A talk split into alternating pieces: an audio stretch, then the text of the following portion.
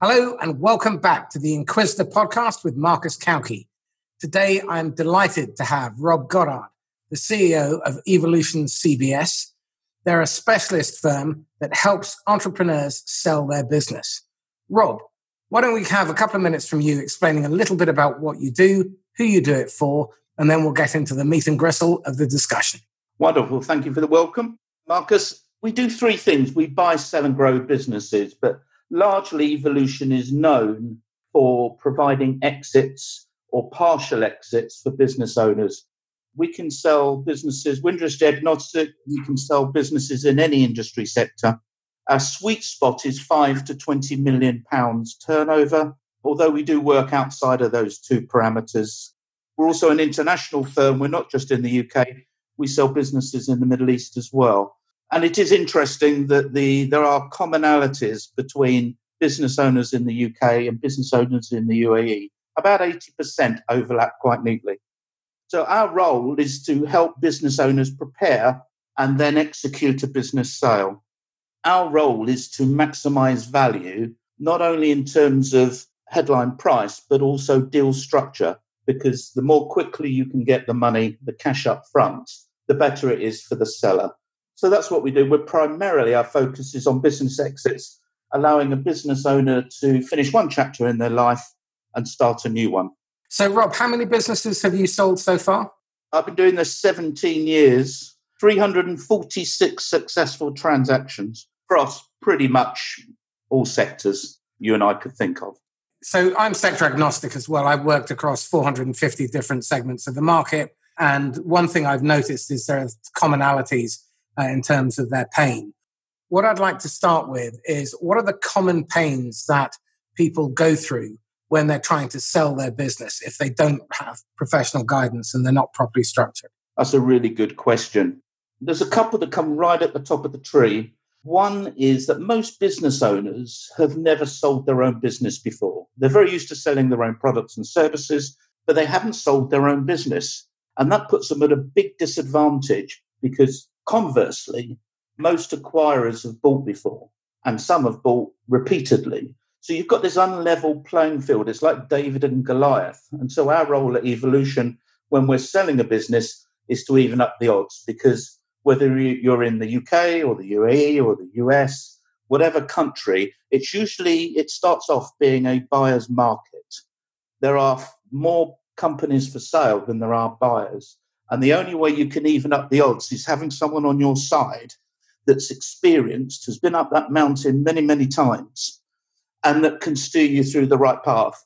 So there is a, a natural disadvantage for sellers. Some business owners try and sell their business themselves, and we have a trail of them come to our quarterly masterclasses for business owners. They've tried to sell it themselves and have failed dismally.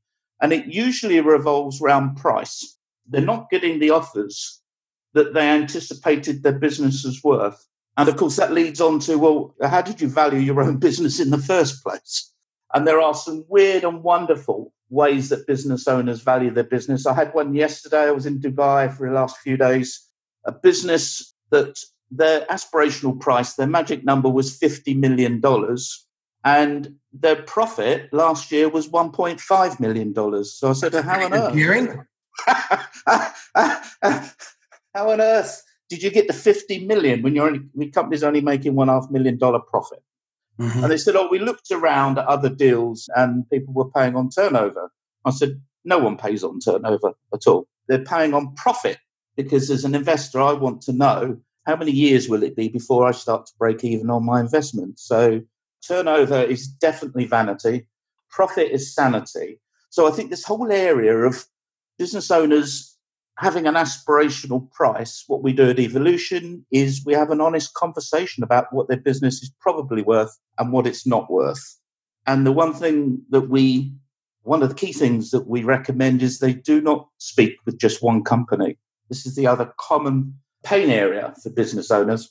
They think that the first company that comes along that's interested in buying them is going to be their eventual suitor. And uh, this is often not the case particularly if it's a competitor who's probably on a fishing trip. We say that one buyer is no buyer. You cannot find out what it's worth on the open market without going to market. are they often looking to be rescued at that point? No, most are profitable. I, I, would say the majority of companies I've come across month to month, year to year, have stagnated in terms of top line and bottom line. And of course, that probably gives you an indication as to why they're selling because they've given up trying to grow it. Probably they need the input of your good self Marcus. Rather than continue the effort, heartache, and energy of growing it, they'd rather cash out and do something else. So, usually stagnated, we do get distressed businesses, although they often are a bit more realistic on price because the alternative doesn't look very good to them, which is insolvency. But most are stagnated and have run out of ideas to grow it. Or they've got the ideas, but not the working capital because they've spent that on their five bedroom house and their Range Rovers and their uh, boats in the marina. So right. they've got a lifestyle business that they haven't reinvested for growth necessarily. So when you're meeting potential vendor for the first time, what sort of checklist are you going through in terms of your questions? The first thing I ask them is, what's a good outcome for you? What would you like to take away from our meeting? Because I want to pre qualify them out. If they're unrealistic on price, or actually their motivation is pretty weak about selling, that maybe they're, they're selling for a negative reason. From that first few minutes, whilst we're drinking coffee together, I want to see if they're serious contenders for selling because I don't want them to waste their money and our time by having an aborted exercise. So that's the first thing. They tell me a little bit about their business because I want to know how it's structured. And I'm, what I'm looking for, especially, is is the business reliant on them as owners? Are they the engine within the car? Mm-hmm. If they are, that business is pretty hard to sell because the one thing that they're not selling with the business is themselves usually. And so it's like selling a car without an engine, and that's scrap metal. I want to see how reliant the business is on, on them. And I, I have to say, as a fellow business owner myself, there is a temptation to control all the key things and also then go on to delude yourself that the business runs itself when it clearly doesn't. Those are the key things. And then we move on to price. I want to know what their aspirational price is. I usually wrap it up in an expression, which is what is your magic number? And they mishear the question. They think I'm trying to get them to value their business, and I'm not. That, that'll be a very different number, probably. I want to know what is the capital sum as a business owner you're looking to create in your life so you can finish one chapter and start a new one? What is that number? And usually for SMEs, it's one of four answers once we get to it. It's 1 million, 3 million, 5 million, or 10 million. And uh, if, if, it's a typical S of SME and there's three shareholders, guess what? They'll want 3 million. If there's two shareholders, it'll be 2 million. it's really scientific, Marcus. well, I always maintain that we're basically chimps with egos and speech, and we're very. it doesn't generally go down well, but um, it's the truth. We're, we're a predictable species we're creatures of habit and programming, and yes. we're creatures of emotion. And that then brings me to the next question, which is how often is the valuation based on emotion rather than reason? Nearly always. If I said 99, 90 to 95%, it would be pretty accurate. It's what they need the business to be worth because they may want to pay off debts. They may have another business initiative, business idea in mind rarely, very rarely does it bear any relation to the profit and loss and the balance sheet. And as was the case that I just mentioned with the people that wanted $50 million, they looked on Google to see business transactions. and I have to say, these were much larger companies that we were looking at, much larger than them, and drew conclusions that they were pretty much in the same space. I always maintained that your four biggest competitors are fear, apathy, ignorance, and ego, and ego is the biggest. Um, so yeah, I get that. Okay, so tell me this then: Is there a difference between a trading business, a services business, yeah, manufacturing, training business like mine, or something that's packed full of uh, intellectual property like a software company, in terms of how the valuation is uh, measured, or is it just down to profit? No, that's uh, again a really insightful question. Manufacturing, you tend to have assets, tangible assets. So, in one aspect, that is easier to sell in theory, because if it all goes wrong, the acquisition, there's usually capital equipment, stock that can be sold off, etc. On the other side, with service based businesses, the problem with service based business, and mine is a service based business like yours, the asset really are the people and the know how and the connections. And uh, I can think of certain industries like marketing and PR, advertising. Those businesses are people related. And often you find that the partners or the shareholders are the key fee earners.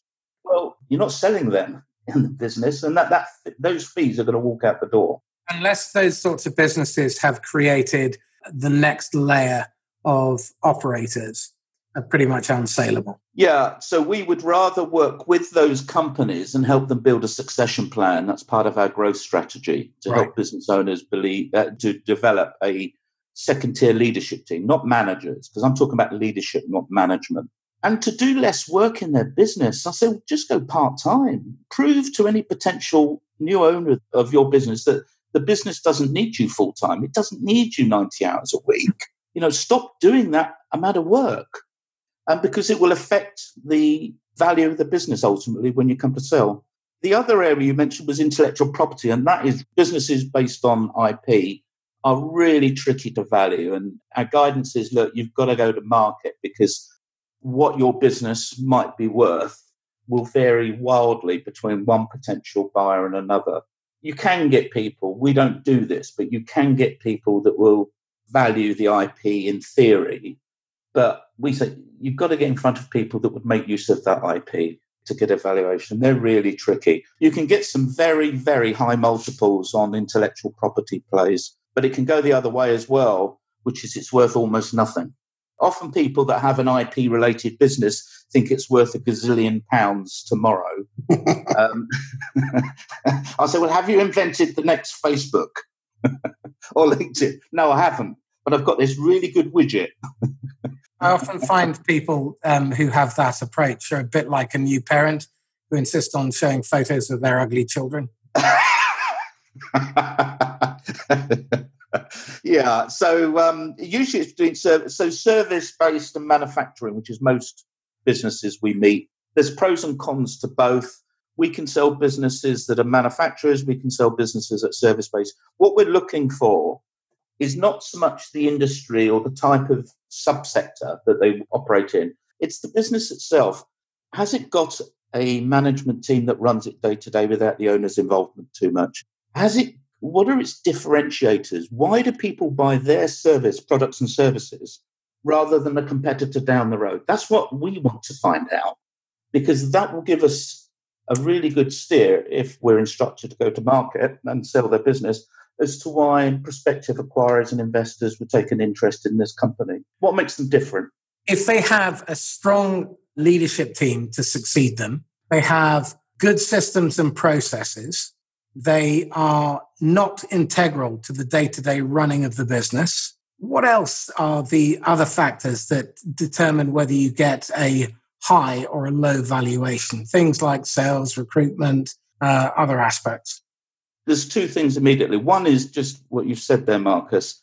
Often the business developer of the business and, and chief salesperson and chief bottle washer and uh, washer upper is one of the owners. And why are you getting new sales? Why haven't you brought through and developed talent from within and or it in externally? Why is it you? And, and quite often, of course, it's ego.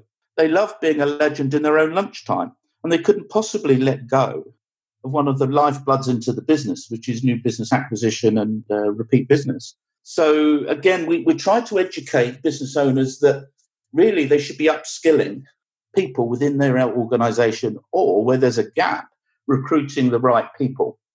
And uh, invariably, the, the response is, oh, we've tried that and it didn't work. I said, well, you clearly are not good at recruiting. Why? Leave it alone. Get a professional to help you recruit someone like Marcus, maybe. But don't just make the decision yourself. Have someone that knows what they're doing and, and create a panel. Because it hasn't happened once. They think it's they're not going to do it again. And I say, no, you've just executed it's the right strategy. You've just executed it poorly. In my experience, they've often tried multiple times Yeah. Uh, what they've failed to do is learn from their mistakes. Uh, because the majority of people, when they're recruiting, will recruit for skills, experience, and historical results, all of which tell me that Rob might have been good once, perhaps. Yes. But it doesn't tell me whether you were lucky, whether you were being carried, whether the timing was just fortuitous. Um, you know, so, for example, cybersecurity. If you're not growing at least 100% per annum at the moment in that marketplace, yeah. you are shite. And that's the technical term. Um, because frankly, if you can't make money in this economy where every single day there is Facebook losing 50 million, being hacked for 50 million access password, yeah. or Barclays or whoever, um, then you must be terrible at selling. So that, that doesn't really tell me a hell heap. What does tell me, uh, what predicts, are things like habit. What are the habitual behaviors that you as an individual and you as a company instill within your salespeople? What do people do systematically? What are their cognitive abilities that they recruit for? So, learning on the hoof, adapting. When they talk about survival of the fittest, they're not talking about survival of the brawniest, or we'll st- we'd still all be brontosauruses. um, the problem is that what they don't do is, or what they do do is, they tend to recruit in their own image only weaker, and they do what was done to them. So they end up hiring in, in sales, certainly, um, they tend to promote their top salesperson and they lose a good salesperson and gain an atrocious manager. So they get a double whammy. And the other piece is beliefs, values, and attitudes. And th- these are the things that really are good predictors of success in almost any position, whether it's sales, management, leadership, operations. The skills can be learned. And the basic belief is that anyone applying for the job will have those skills which you can relatively easily test for. But those habits, those are the killers. What is it that you advise your clients to do in the growth phase around putting systems in place to ensure that by the time they get to the actual sale and when they're getting to the auction stage, that stuff has been taken care of? In the back of my mind, we know the sorts of questions that are going to come up for in the future from the buy side lawyers. It's called due diligence. So it's making sure the buyer, what they think they're buying is what they're buying. and so we know that years in advance what, what's going to be asked. So the sort of things that we work with our client on are contracts. Make sure that you have contracts for clients, suppliers. And would you believe, Marcus, even in the 21st century in the UK, some employers in the UK still do not have employment contracts. It's outrageous. And it's not as if they haven't had 30, 40 years' notice on this. They just haven't got round to it. They've been lazy. And we say to them, look, we bring them up short and say, you've got to have it. It's unsaleable. Forget about whether it's worth X or Y or Z. It's unsaleable. So we want to make sure that everything is it's contractual. It's a bit difficult with clients because if they've got a few major clients and it's been on a handshake for like 30 years, it's tricky for them then to go to their big client and say, uh, we'd like to put it all on paper. So the first thing you should do is all new clients, it should be on a proper contract. And if you don't know how to write a proper contract, get a lawyer that can do that for you. What do you mean if you don't know how to write a proper contract? Surely the only. Uh, they don't. They often miss things out. And it's not what's in a contract, it's what's not in a contract that can affect yeah. viability. Yeah, get a lawyer to draft it. They've got templates, for goodness sake, on this. And then populate it with what you believe is the commercial contract and then have a chat with your lawyer. So all new clients should have a proper commercial contract. All suppliers should have a contract between you and your supplier. And then every employee, there's no excuse for that. That's just outrageous. And so you'd be, well, you probably wouldn't be amazed, but a lot of business owners in this country haven't got proper formal legal, commercial and legal relationships. It's a handshake. They've known Barney for X years. All of this, well, say you've got to tidy this up. There's no point going to market. You're going to waste your money with us because it's all going to come out in due diligence. So let's let's chip away. Let's get it done because we've got the common questions that come up in due diligence. So the, the it, other end. Sorry, to cut across you. Is this a, a byproduct of the nature of people who set up businesses because in my experience we, we do a, a, lot of work with our clients around behavioral and psychometric profiling more often than not the owner of the business is uh, typically a dominant personality uh, who is fast paced, big picture, short on detail. Um, they tend to be, because they're fast paced, they're moving from one thing to the other. They're a bit like the dog in Up, squirrel, and off they go. And so there's a lot of strings left untied. Is that a byproduct of who they are and their personality type and the culture that they've built around them? yes. okay. Long question, short answer. Typically, because most people aren't uh, owner managers, they're employees. The vast majority of people are employed by someone else in this country. It's damn hard to set up a business, particularly from scratch. You've got to have certain qualities. And I empathize with these. So, self confident, usually alpha male or alpha female, very sure of their own abilities. And you, have got to, if you want to set up a business from scratch, you've got no track record, you've got to believe in yourself. They are usually a legend in their own lunchtime as the business grows. They've built this microcosm around them where they make all the all the judgment calls to one degree or another. So I think it is a byproduct of being an owner manager, and, and the, the hardest ones are the ones that have got successful business. How on uh, how dare I, as Rob, suggest that may not be doing it right? They've got the Aston Martin DB11 sitting outside. They've got a seven bedroom house and a place in Portugal for holidays. And then you've got this guy called Rob Goddard, or one of his team comes along and says, Well, you've built a, an asset for income, but not necessarily for capital, because you've got to, if you want to sell the business, it's got to have a, a capital asset value. So it, it, it, it is there. I, I, I love those, those qualities I've just listed, Marcus, are all the ones that I recognize in me. That's why I love working with them. well, it, it, again, I, I recognize the qualities as well. One of the things that we have to do in our line of work is we need to contract up front that we're going to tell them the unvarnished truth and they can't throw us out for it. They may not like it, uh, but if they've invited us in, it's for a good reason, which is they're serious as a heart attack about selling this business or growing the business. And if they want our help, then they need to take the feedback on the chin. They can disagree with it, but once we've engaged, our job is to tell them the truth and nothing but the truth, even though it may harm our relationship and uh, they may not like it. I've lost some business; it's gone elsewhere because I can't lose what you never had. You can't lose what you never had. Good correction. The other area that we give the unvarnished truth, I like that. If I if I can use that, if I may, of course, I like that. Is their financials?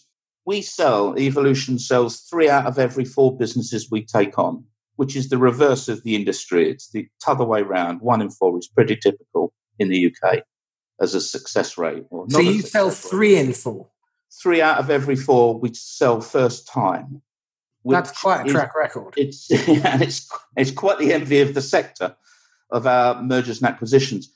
That's partly because I've got a fantastic team that I've built around me. And I don't work in the business now. I do wonderful things like this podcast this morning and I go off to Dubai and build another business. It's the team that are great at delivering, but also we have that unvarnished truth. We give a very honest assessment of where the business is today, which includes evaluation, but also list also for them the things they're going to need to work on now and iron out the wrinkles. And the one key thing, apart from what I've just mentioned a moment ago, the one thing that we do tackle with them is financials.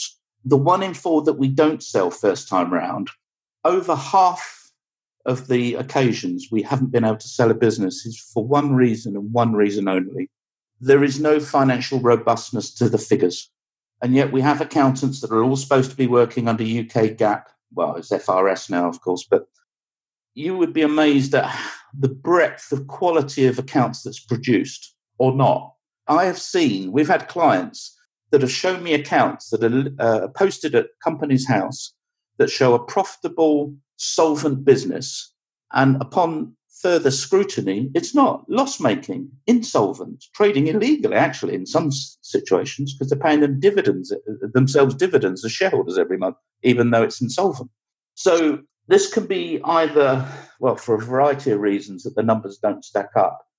But we need to get to the bottom of it. We want to make sure that under scrutiny, again in due diligence, financial due diligence, that it's robust, that the numbers will stand up, that they make sense, that they haven't been applying weird and wonderful principles to how the numbers are being displayed.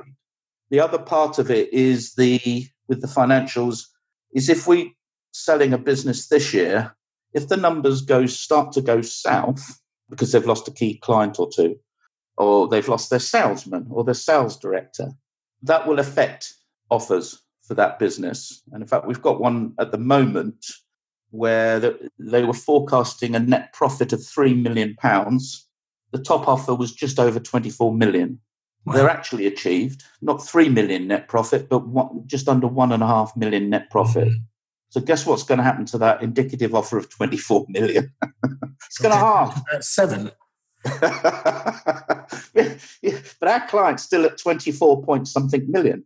In their head in the head because they've made it goes back to the point you made a little earlier, Marcus. It's an emotional attachment to yeah. the figure.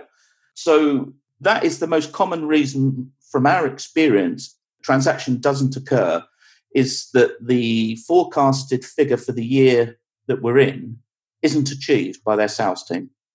So, what does a good balance sheet look like? What, what are the qualities of a good balance sheet?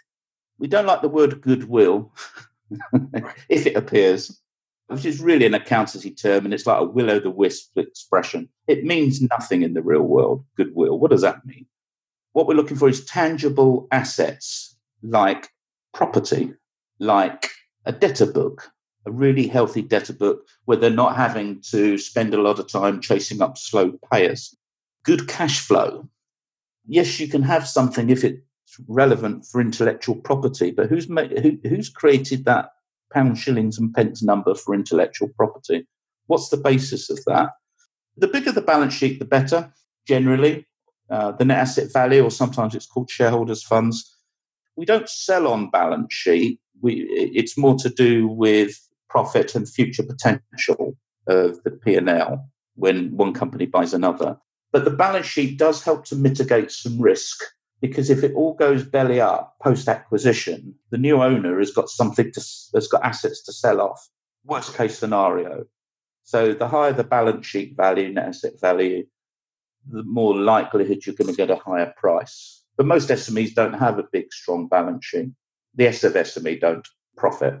As we look towards the exit runway, if you like, how much of a runway does the typical S of SME need to give themselves in order to put in place the right strategy, structure, system, skills, and staff?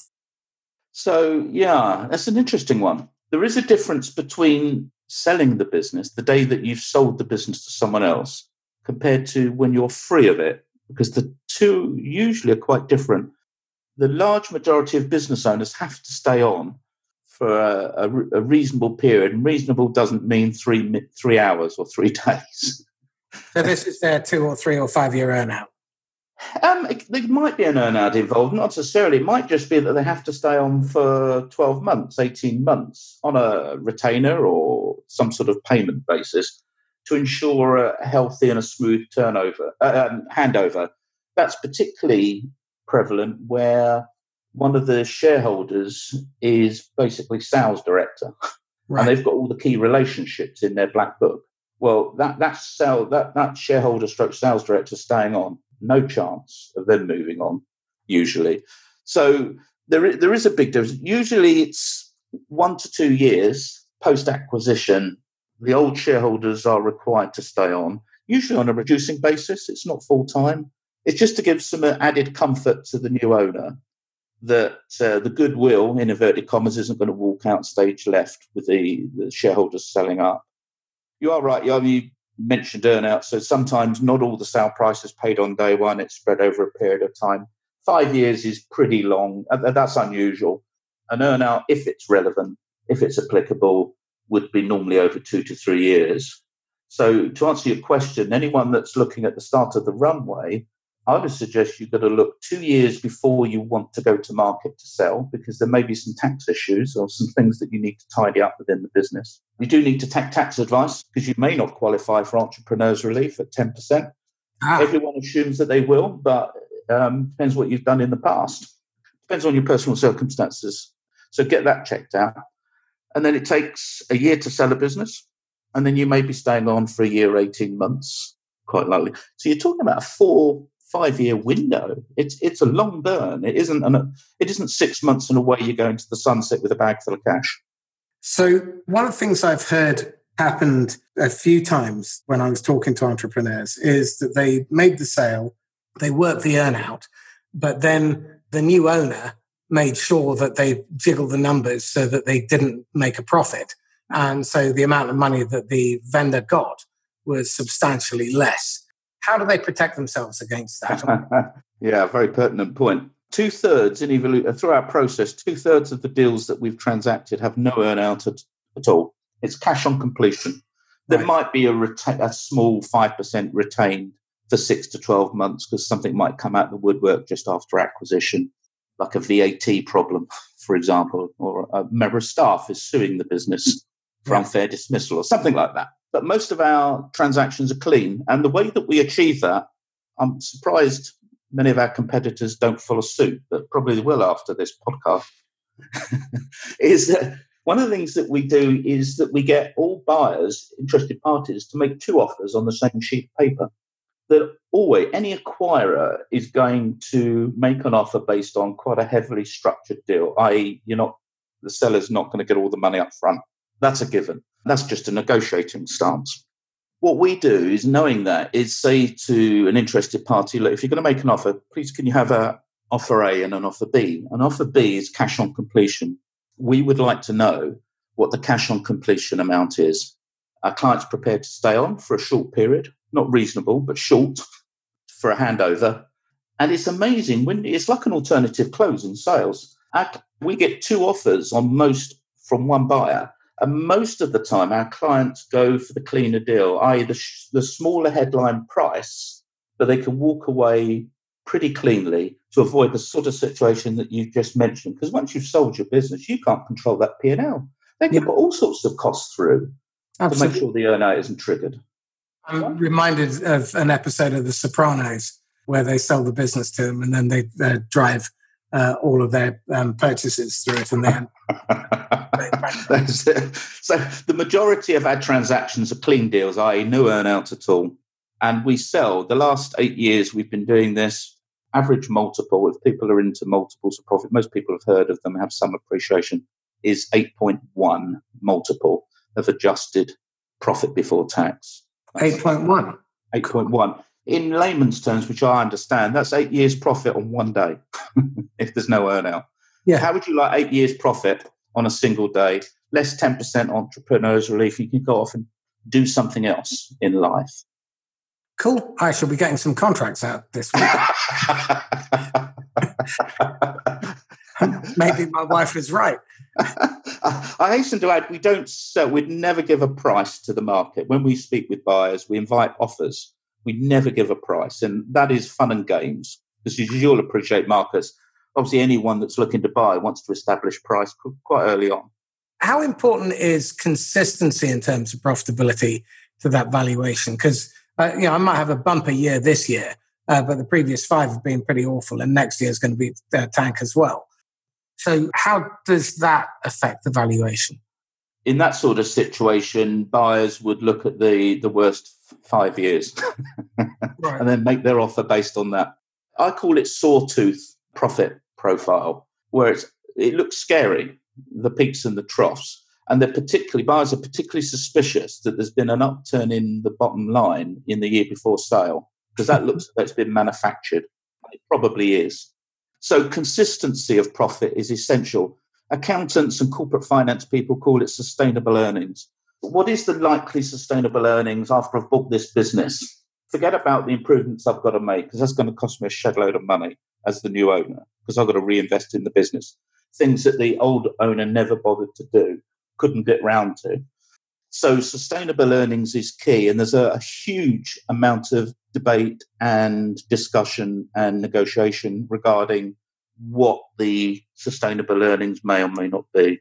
Huge. It takes months, and it's a, it's a negotiation between the two parties.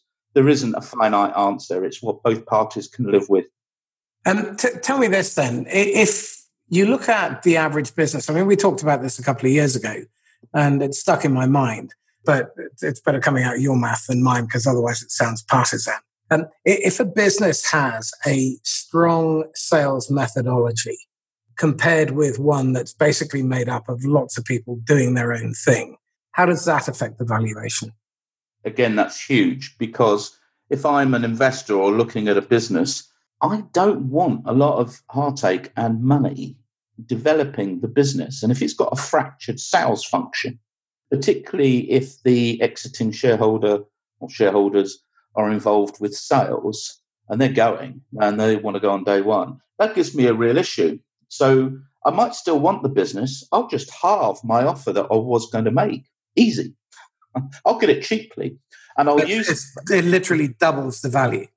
Oh, I'm just giving a, a, a common outcome. It could be more, but it, it's whatever the percentage is of a, of a reduction in offer. It's significant. It's not one or two percent because the lifeblood of the business is sales and business development.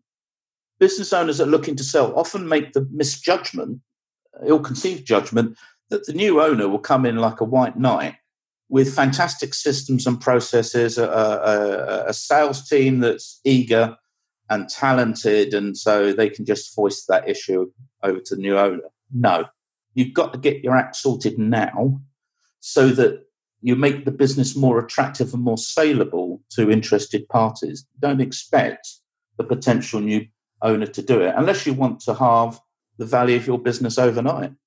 Get Fair. the work done now rather than take a hit on price later. I mean, one of the things that I see is that often the technician sets the business up. So they're the engineer, yeah. software developer, whatever. And they view sales with a degree of skepticism. And as a result, they underinvest in it. And they uh, justifiably, in many cases, um, see salespeople as being unreliable, untrustworthy, not very good. Um, mm. They have this turnover. So there's a revolving door in sales. They struggle to hire them. When they do find a good one, um, then they struggle to get the best out of them. And um, so they leave. And so they feel very jaded. And so that's kind of how the business has grown. The business has grown largely because of the owners' relationships, like you pointed to earlier. What they've never really done is put a good system in place. They don't have a sales strategy. They don't have a growth strategy. They don't have a um, territory management and planning. They don't have account planning. And as a result, what they're doing is they're leaving a lot of money on the table. Now, as a buyer of a business, that brings with it some interesting possibilities. First of all, you can halve the offer. And if they've got a decent book of accounts, then and you understand how to grow and uh, grow and sell, then you can make some pretty good windfall profits over the next couple of years. So uh, I'm curious, does that then uh, color whether or not um, business has a lot of bidders when it comes to getting all these potential buyers around the table? Yes, it does. It can affect the amount of interest. We get an average of eight buyers around the table with every client that we're selling. Often it's double digit, but the, the average, statistical average is eight. We're good at this. And, and we know, and also, and it's the raw we, because I don't know much of the work these days, it's the team that does we know what we're looking for and, and we have those honest, unvarnished conversations. But I, I learned something from you actually, Marcus, that uh, years ago I, uh, about asking questions. So when I first meet with a prospective client that wants to sell, one of the two killer questions, or there's a couple of killer questions I ask. I ask them, how do you proactively gain new business? 90% of the time, it's only one answer oh, um, we've got a great reputation, and the a, a great reputation is repeat business. Right, so you don't do anything then. Because I use the word proactive. You wait for the phone to ring, do you? They often laugh and they say, "Well, yeah." I said, "Well, that's not proactive. That because you're reliant on people ringing you." So that's the first one. How, how do you proactively look for it? The other one I asked them a really interesting conversation is could you let me see your formal growth plan?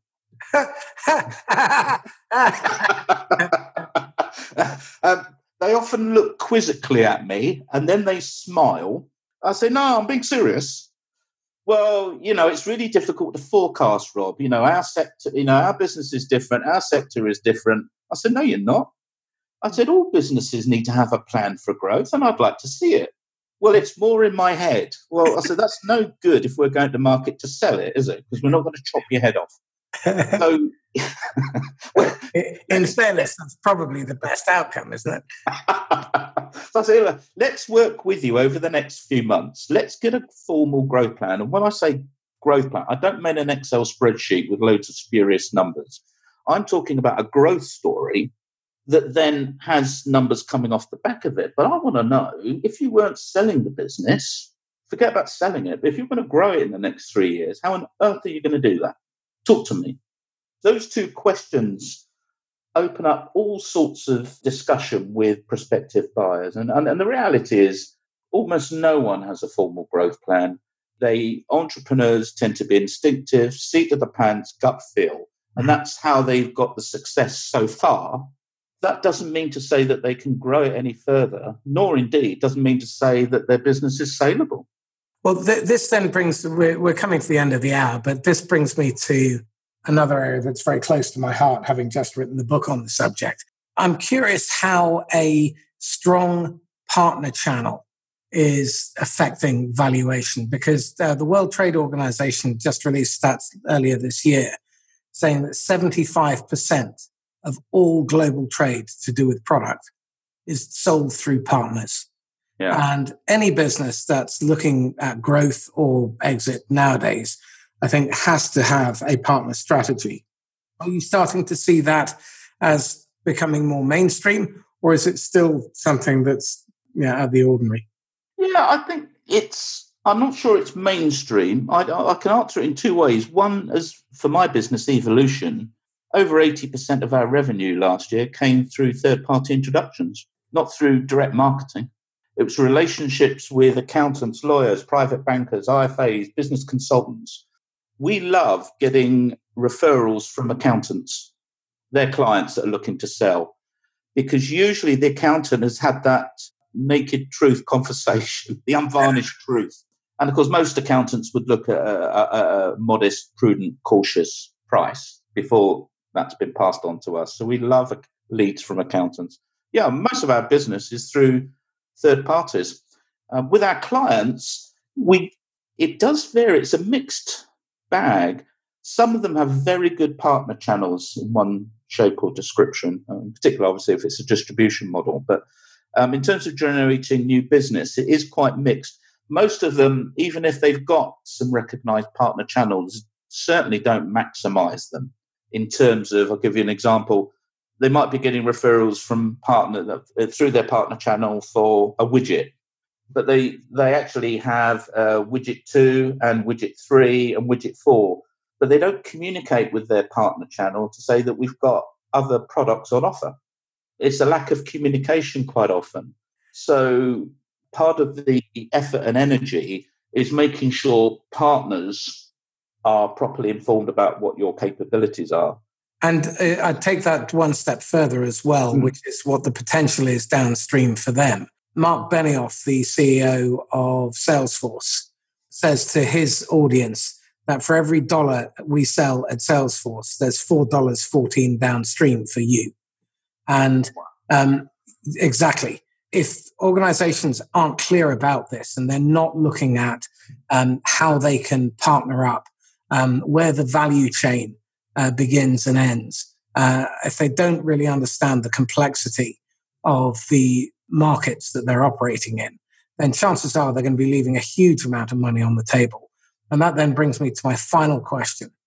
What does a vendor need to leave left undone so that the buyer can add value and realize their return other than just simply uh, you know, trading as usual? Mm, it's a good question. Again, we say that to sellers, you need to leave some oxygen in the game. You need to leave the growth, as you just mentioned there, Marcus, because businesses that have maxed out are largely unsaleable. Because where's the growth? Unless you're going to fork out a lot of money as a new owner in reinvestment that hasn't been made historically. Key areas would be developing new products, it's good to, when you're looking to sell a business to identify those things that you could do. So, new products and services.